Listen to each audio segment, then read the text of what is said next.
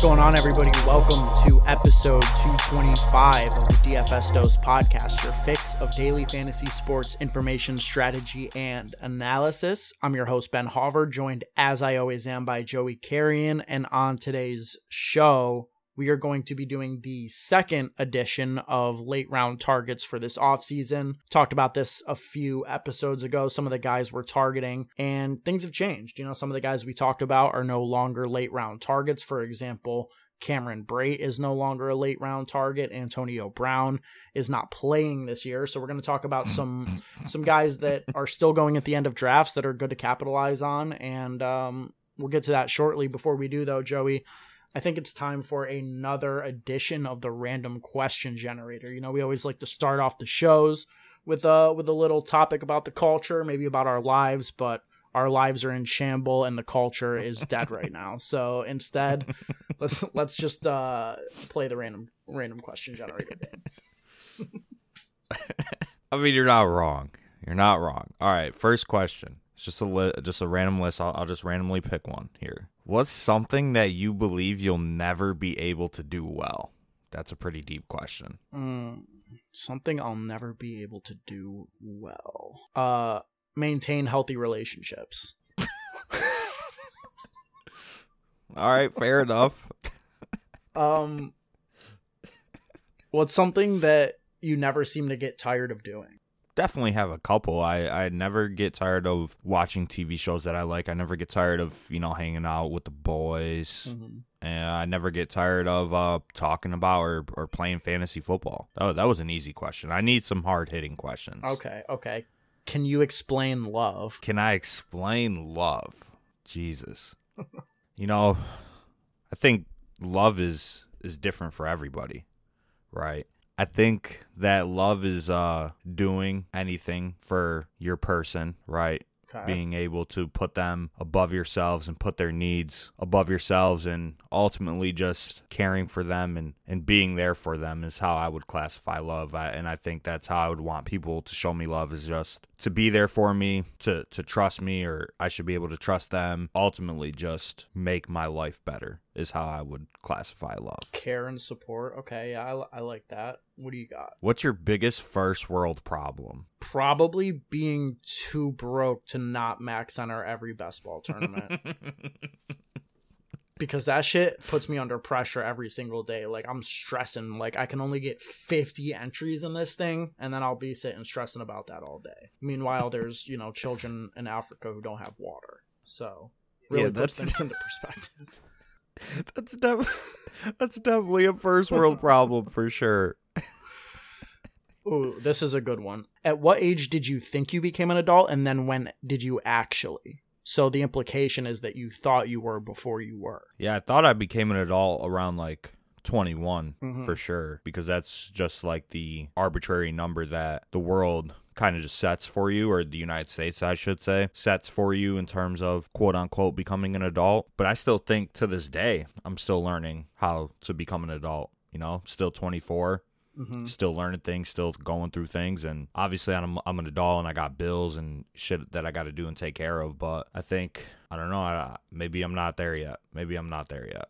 Interesting. That's a, that's a really introspective answer. I definitely thought I was an adult before I was. I mean, I moved out of the house when I was 18 into an apartment with my girlfriend in a different city than where I grew up. So at that point, I was like, all right, I'm I'm as you know independent and adult as it gets. But definitely took years after that point to to really settle in. Yeah. Sometimes it just doesn't feel like you are. Right. But I'm also a little bit younger than you. But yeah, for me, so, sometimes it just doesn't feel like I am, and it's like, what the fuck am I doing? I th- I Uh, think even adults feel that. You know, like real Yeah. adults.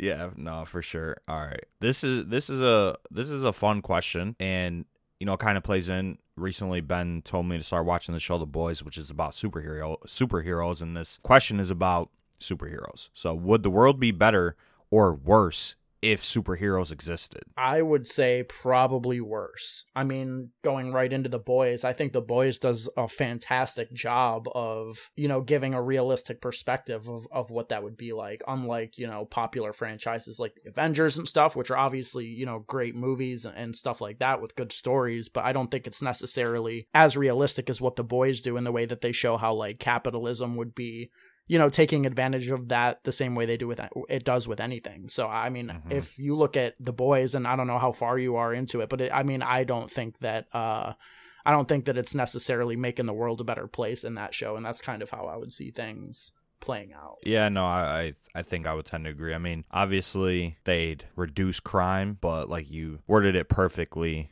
capitalism would uh eventually catch up to it and they would just try to profit off the superheroes and it'd probably be a total mess uh, for sure. What's the most recent life lesson you've learned?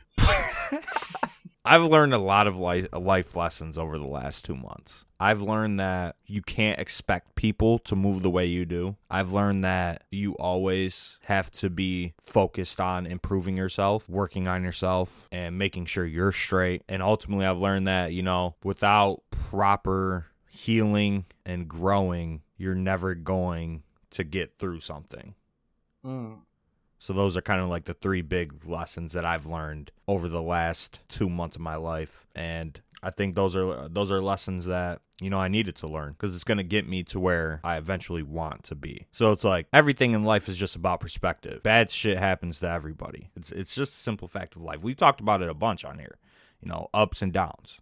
It's mm-hmm. life. Same thing with DFS and best ball and whatnot. Some weeks you're you're gonna have terrible weeks, and that that can happen four, five, six weeks in a row. But it's all about how you bounce back from it and what you learn from it. No mistakes in life, only lessons. Yeah. So can't get can't get stuck on the past. You gotta you, you gotta keep on going and and look for the future and keep on growing. That's what I've learned over the last two months for sure. You want you want to know what I've learned? What have you learned? can't trust these bitches. no, I'm just kidding. Oh, that's a joke. Um What's the quickest way for you to lose respect for someone? That's a good one. Well, I think that the biggest reason that I would lose respect for somebody is just them not being genuine. Oh, yeah. You know, just consistently lying or lying to themselves or just putting on an act around you. And a lot of people do that. You know, a lot of people act differently around certain people and whatnot. That will never be me. But I, I definitely tend to lose a little bit of respect for people who do that for sure. You know, sometimes it is necessary. You know, you, you do have to adapt to your surroundings, especially if you're at work or something. Like, all right, that's fine. You, you got to do what you got to do. You got to make money. But when it comes to like friendships and relationships, like, that's just a no go for me. Like, if you can't be gen- genuine with the people in your life and, and be honest, like, I simply simply just don't respect you as a person.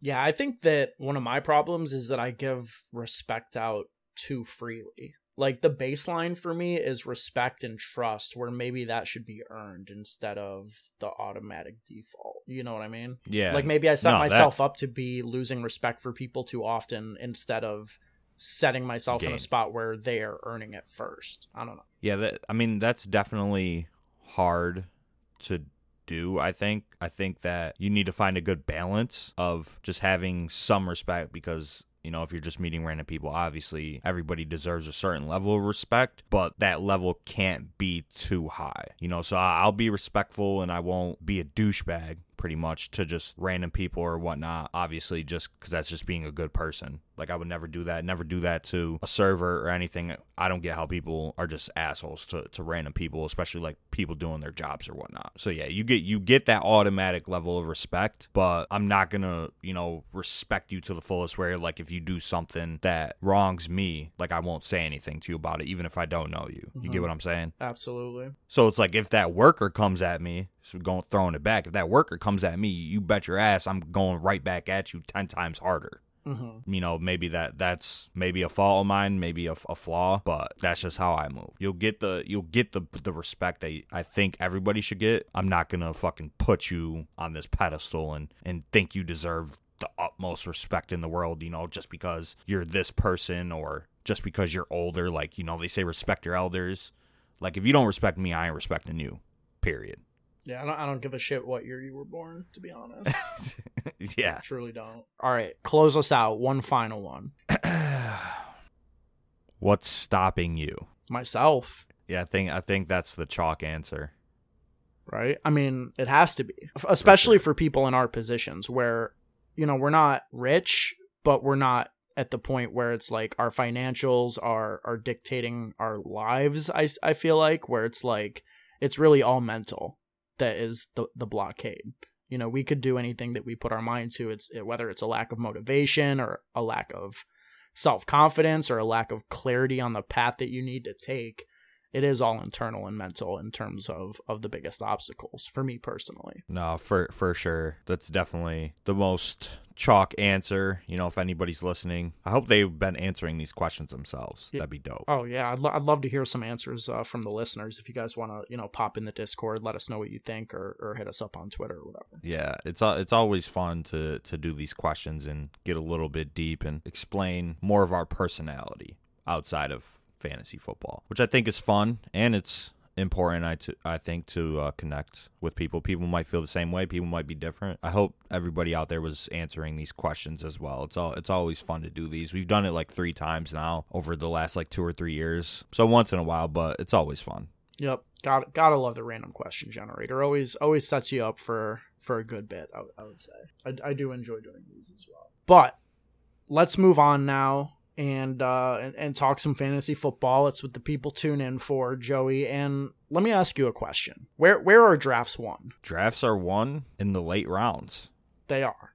Right? You're not winning your draft because you took Jonathan Taylor. Everybody's got Jonathan Taylor. But how are you getting different? How are, how are you getting unique in your rosters? One way is through correlations and ADP reaches and, and stuff like that that we've talked about in the past. But another way is by finding players that aren't getting drafted 100% of the time. You know, ownership leverage goes back to DFS, which ultimately a lot of these best ball tournaments are small field DFS tournaments by the end of the year. So by finding these guys that are low ownership, that aren't popular, that aren't being drafted in every draft, you can get unique teams. So we've picked a couple of guys that we wanted to talk about. This is the second time we've done this show. The two that I picked last time, I stand by and I'm still drafting, but I just I wanted to pick some different guys. But I will say Terrace Marshall and D'Ernest Johnson are the two that I that I talked about on the last episode. If you want to hear the explanation on those guys, and uh, I, do stand by them. But but who's somebody right now in the end of June, beginning of July, Mm. that is a late round target for you in best ball? I, I think on the first edition, uh, you mentioned that I said Cameron Brate. Mm-hmm. Got that right. Smashed it. So His ADP is up like 50 spots. yeah, so hopefully everybody hopped on that. But obviously Antonio Brown, I got to take the L on that. Yeah, he's I he's gotta, not I gotta it down this year. publicly, I gotta publicly take my L on Antonio Brown. But as it is with all of these guys, doesn't really matter because a lot of these guys probably aren't going to give you a lot of weeks where they make your lineup and the opportunity cost is so low. So I'll take the L on AB, but then again, he was a last round pick, an 18th, 19th, 20th round pick. I, I think the theory was good. You know, the upside was a lot higher than a lot of the guys there if he did play, and him not playing was always part of the equation. But that's the that's baked into the price and why you wanted Yeah. to take that risk. So I'm not faulting you for the uh you know the process there. Yeah. So with that being said, I have a couple that I like currently, and my first player that I think you should be taking some dart throws on in the later rounds. Obviously, in Best Ball Mania, there's only 18, but in Superflex and on Drafters and DraftKings, there's 20 rounds. So you could definitely take a shot on Mike Davis. Mike Davis is currently going as the RB 84 on Underdog at an ADP of 215.8. So the second to last pick of the 18th round. And I just think that Mike Davis is a solid long shot buy in fantasy, especially on a site like Underdog where receptions aren't valued as much, strictly because of the running back situation in Baltimore. Okay, so J.K. Dobbins and Gus Edwards are both coming off torn ACLs from last year, obviously. Both of them happened in the preseason. So the assumption would be that they would both be ready to go for the start of 2022. but it may not be that simple. I think that there could be a good chance that both of them aren't ready for week one. And there's a good chance that both of them could end up on the pup list, which would make them miss four games instead of six because they changed the rules uh, this year. If if you didn't know, with J.K. Dobbins, his ACL injury, obviously, you know, nine to 11 month recovery, but there was also some LCL damage, and that was very similar to Saquon's injury. And we saw Saquon come back last year and not be effective at all. So I think the timetable for J.K. Dobbins is a little bit longer than Gus Edwards. And I think that Gus Edwards definitely has a higher chance of being ready for week one than J.K. Dobbins. But some fantasy doctors across the, the fantasy football space have speculated that they don't believe either one of them will be ready. So that would essentially leave Mike Davis as the running back one on the depth chart. Obviously, he's not the running back one on the team because that's Lamar Jackson, but he should still be in line for, I think, some significant opportunity if these two guys weren't able to go. And, you know, just two years ago, he showed that he does have some upside in fantasy. Obviously, last year he busted, but it's all about cost right? It's, it's all about cost in fantasy football. We came on this pod pretty much a year ago to the month, and we said Mike Davis was the easiest fade of the entire season. I tweeted that. I know that for a fact. Mike Davis was the easiest fade of last year going as a fourth round pick. Now he's an 18th round pick could see opportunity early in the season and make your lineup, you know, one, two, or three times in that first month, month and a half of the year. And, you know, God forbid anything goes wrong and they have setbacks, you could get him in your lineup later in the season. And I think he's a valuable RB5 or RB6. And, you know, it's just kind of a conversation about can we forget about last year and maybe his lack of talent and just project what he could do for this year as a factor in that offense. And I think he will see some opportunity. And reportedly, the the thought process of the Ravens right now is that they want to get back to their glory days where they ran the ball just an absolute fuck ton. And and Mike Davis could absolutely be a huge part of that, especially if one or both of Dobbins and Edwards aren't ready to go at the beginning of the season, like you said. So he's kind of like the inverse of some of the guys that we tend to target, like guys that we think can, you know, really hit their stride towards the end of the year, like rookies or injured players like Gallup or Odell Beckham, etc. Where Mike Davis could have his best weeks in the beginning of the season when those guys are are not fully healthy or not on the field period. But i still think that that's valuable you know getting those those early season points. And mike davis makes a ton of sense from that perspective. Yeah and there there was a, a nice article written by um, Zachary Engberg of Sports Injury Central, which is the Pro Football Docs website about sports injuries, and it details the you know reasons why that these two players might not be ready to go for week one. And they give health scores for players coming off injuries. And Dobbins' health score is a 47 which is, which is pretty low. And Pro Football Doc kind of does expect at least Dobbins to be on the pup list to start the year. Yep. Definitely agree with you on that one. A guy that I've found myself drafting lately uh, as a late round dart throw is Chris Evans, aka Captain America. He is the second round running back for the Cincinnati Bengals, currently going as RB64 on underdog with an ADP of 207. So he's a final round pick, 18th round pick on underdog. And the thesis with with Chris Evans is that the backup to Joe Mixon is is not being drafted right now. You know, it's either going to be Evans or Samaj P. Ryan. We know that Perine's upside is extremely limited, and P. Ryan got work at, at, points last year. There was an article written in The Athletic by Paul Dehner that, you know, states that he believes Chris Evans has the chance to supplant Samaje P. Perine as the Bengals' third down back. And that is a valuable role, especially if we see the trend continue of Mixon coming off of the field in passing situations. He noted in this article that, you know, Mixon went from averaging 5.3 third down snaps per game over the first six down all the way to 1.8 for the final nine games that the Bengals played. So there was a drastic shift in the way that they used Joe Mixon. I think this is the reason why they drafted Chris Evans last year was for him to become a pass catching back in this offense. We saw Joe Burrow really uh, utilize pass catching backs in, college, specifically CEH when he had his great year. Evans was actually very electric as a pass catcher, had 2.11 yards per route run, which is, you know, phenomenal for a running back, a, a rookie at that. Little competition for him to jump up the depth chart and become the RB2, become Mixon's primary backup instead of Samaje Perine all he really needs to do is is become a better pass blocker than he was as a rookie, which is something that rookies often struggle with. So I wouldn't be surprised for him to take that leap. I, I don't view him necessarily as a Tony Pollard, Alexander Mattison type, where if Mixon goes down, he steps in and becomes a workhorse. I view him more as like a very cheap version of Nyheim Hines, where I think he could have an every week role that could expand slightly if Mixon were ever to go down, but that could be a valuable role as a guy catching a lot of passes on third downs in a good offense, even a better offense than Nyheim Hines is in, and his price tag is essentially free. So I think there are a lot of reasons to be drafting Chris Evans, and as long as he's going in the 17th, 18th round, I'm going to continue to take shots on him. Yeah, I don't necessarily love Chris Evans just because obviously he's the RB3 on the depth chart. But like you said, there may be a chance that he leapfrogs Samaje Perine on the depth chart and becomes that backup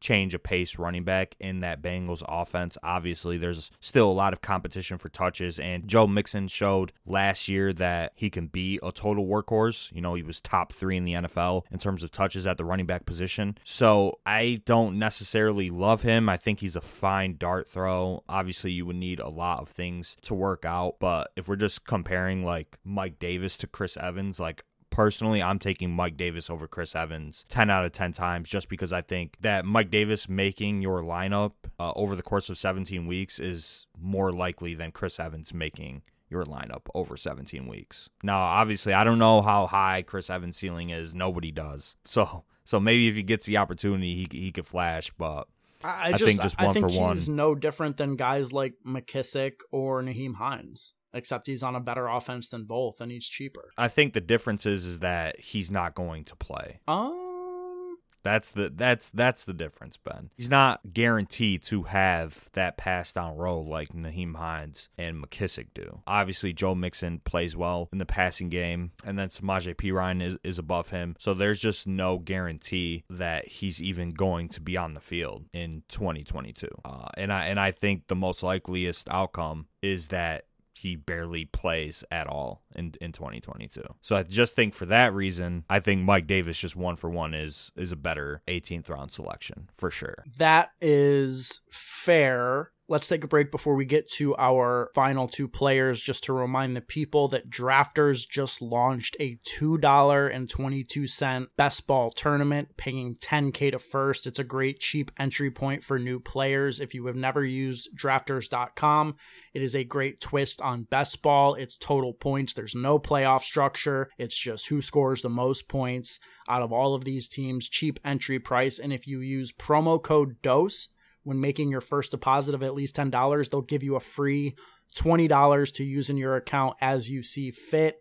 That is essentially 10 free entries into their new tournament, 10 free shots at 10K when you use promo code DOSE for first depositors. Sounds like a pretty uh, good way to spend your money if, if I'm being completely honest. Absolutely. All right, Joey, talk about your final late round target uh, for this episode here? I mean, kind of like a player like Chris Evans, uh, that in, in regards to he's probably never going to make your lineup. But hear me out now. Oh God, Jonnu Smith as a late round tight end dart throw in best ball this year.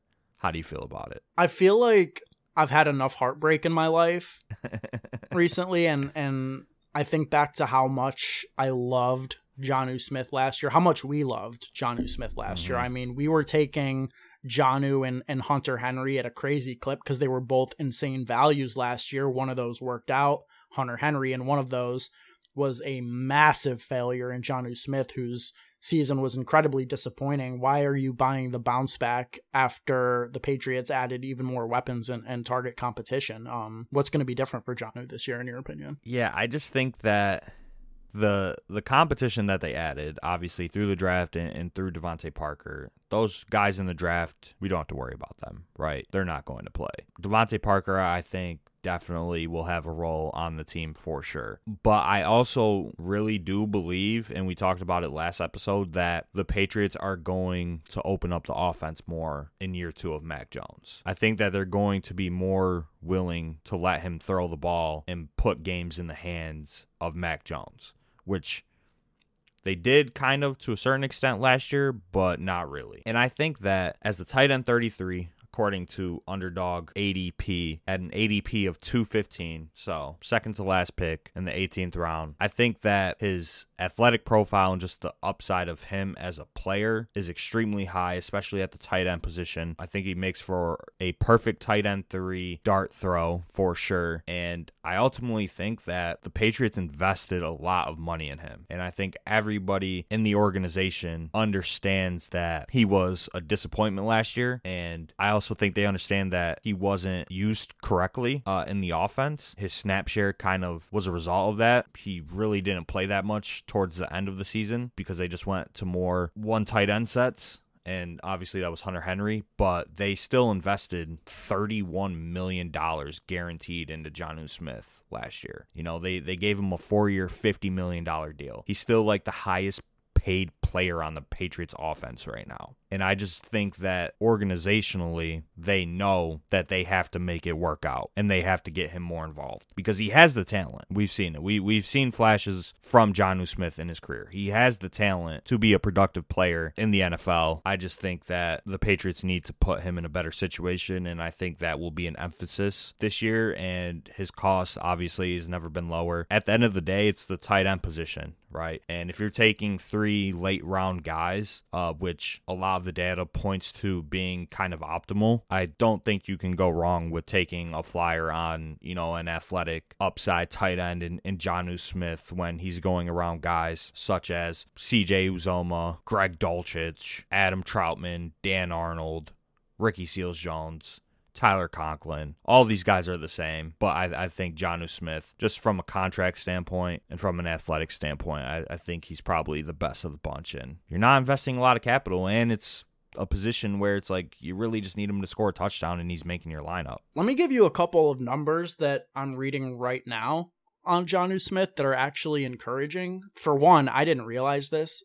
Hunter Henry only averaged 1.76 more targets per game than Jonnu Smith. Jonnu had a 31% target rate on his pass routes, which was first in the league of tight ends that ran more than 100 routes. So he was out there. He was getting targeted a decent bit. The problem is just that it wasn't in the red zone. He had one touchdown to Hunter Henry's nine. So yeah. if he gets utilized a little bit more in scoring position, I think there's absolutely reason to believe that that he could pay off that price tag, which, it, like you said, is essentially free. And he's definitely a player that I think people have completely forgotten about, or or at least written off. So I'm I might be uh, on board with you on this one. Actually, kind of kind of like John, who is a dart throw now. yeah, I mean, obviously, 45 targets isn't that much. 28 catches, 294 yards, and like you said, one touchdown. But the Patriots only ran two tight end sets like 14% of their plays. So I think if we see an uptick in that, I think we could see Jonnu and Hunter Henry on the field more at the same time. And, you know, if you believe that the Patriots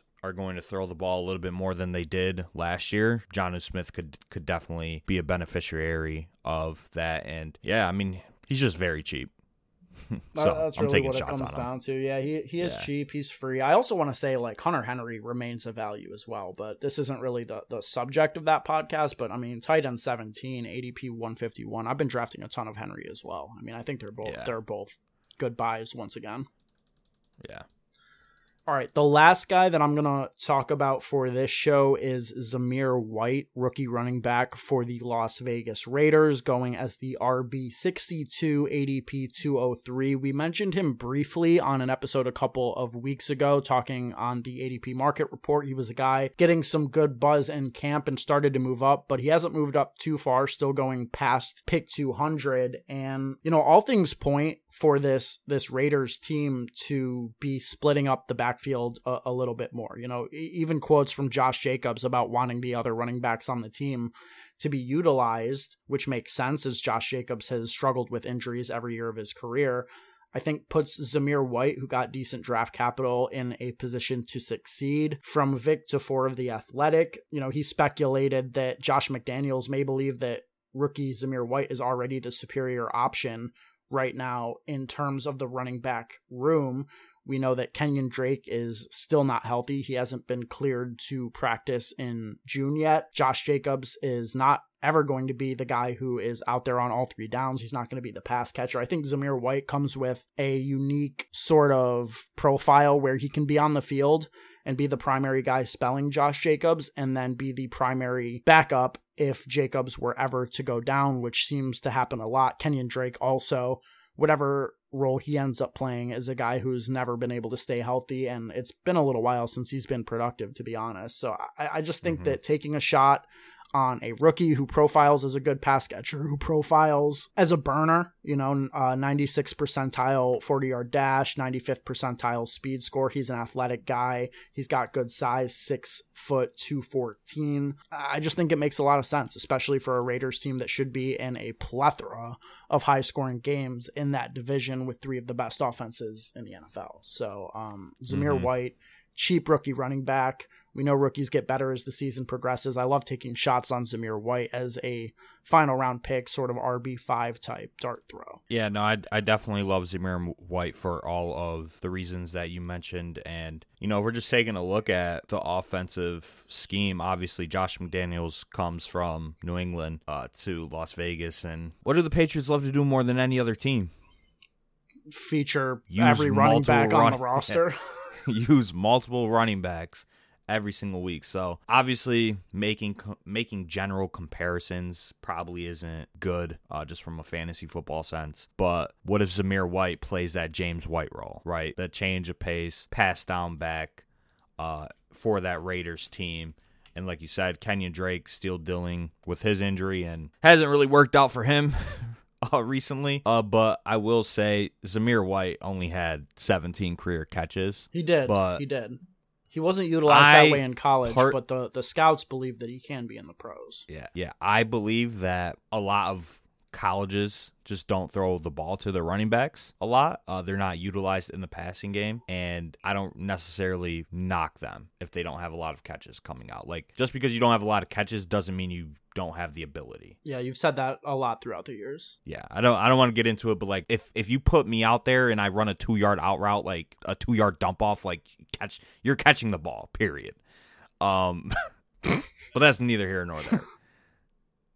But yeah, either way, I think he is a nice long shot dart throw in the last round of drafts. And like you said, uh, the these two guys in front of him have dealt with injuries pretty much every year of their career. So there could be a time where Zamir White is the only healthy running back available, and will probably be playing him on DraftKings that week too. Oh so, yeah, you're, you're so, telling yes. me we're not going to get a Josh Jacobs injury in like week seven. Zamir White's going to be like 4.8k, and we're jamming him into every lineup. Like I already see yep. it happening. Yep. So I honestly, how I think about it, and I don't know if it's right or not. I think that with these late round guys, these 17th, 18th plus round guys, I just want to take the players that a either have the chance to workhorse potential or b players that I know can make my lineup at least one week of the season. Because if I can get a, a week out of Mike Davis or Zamir White where they make my lineup and give me 12 to 13 points, I'll consider that a W for an 18th round pick. Well, yeah, because the vast majority won't be making people's lineup. Yeah. So exactly. Yeah, for sure. So that's really just what I'm looking for is what guys can make my lineup the most. So that's why I'll, I'll stay away from from some of these absolute scrubs that I that I know some people are drafting. Yep, we don't draft scrubs over here. We draft Jonnu Smith and Mike Davis. Hey. I nah, guarantee I'm just, you. I'm fucking with you. I like those. I guarantee this is the last thing I'll say on this pod. I guarantee Mike Davis and Jonnu Smith will make your lineup one week out of these 17 weeks. Guaranteed. I think Mike Davis will easily have a 15 plus point game early in the season. He'll score like a touchdown or two. And then I think Jonnu Smith will have a game where he scores like two touchdowns and make your lineup. And then to me, that's worth it. All right, you guys heard it here first. That is a Joey Carrion guarantee. Write it in ink tattoo it on your body, it's gonna happen. My last guarantee was Antonio Brown playing football though, so maybe don't take it that serious. Yeah, maybe Write it. Maybe don't don't tattoo it. Yeah, maybe write it in a pencil that you can erase later. hey, I I own up to all my takes. Indeed, indeed you do. And look, guys, that's going to be it for episode 225 of the DFS Dose podcast. Make sure you follow us on Twitter at the DFS Dose as well as our personal Twitters. I'm at Ben Hauver, Joey's at Joey Carrion DFS. If you guys want to connect with us and stay up to date with what's going on in the podcast, you can join the inner circle via our free Discord channel. The link to join that is in the show notes to the podcast. To everybody listening out there, we appreciate you, we value you.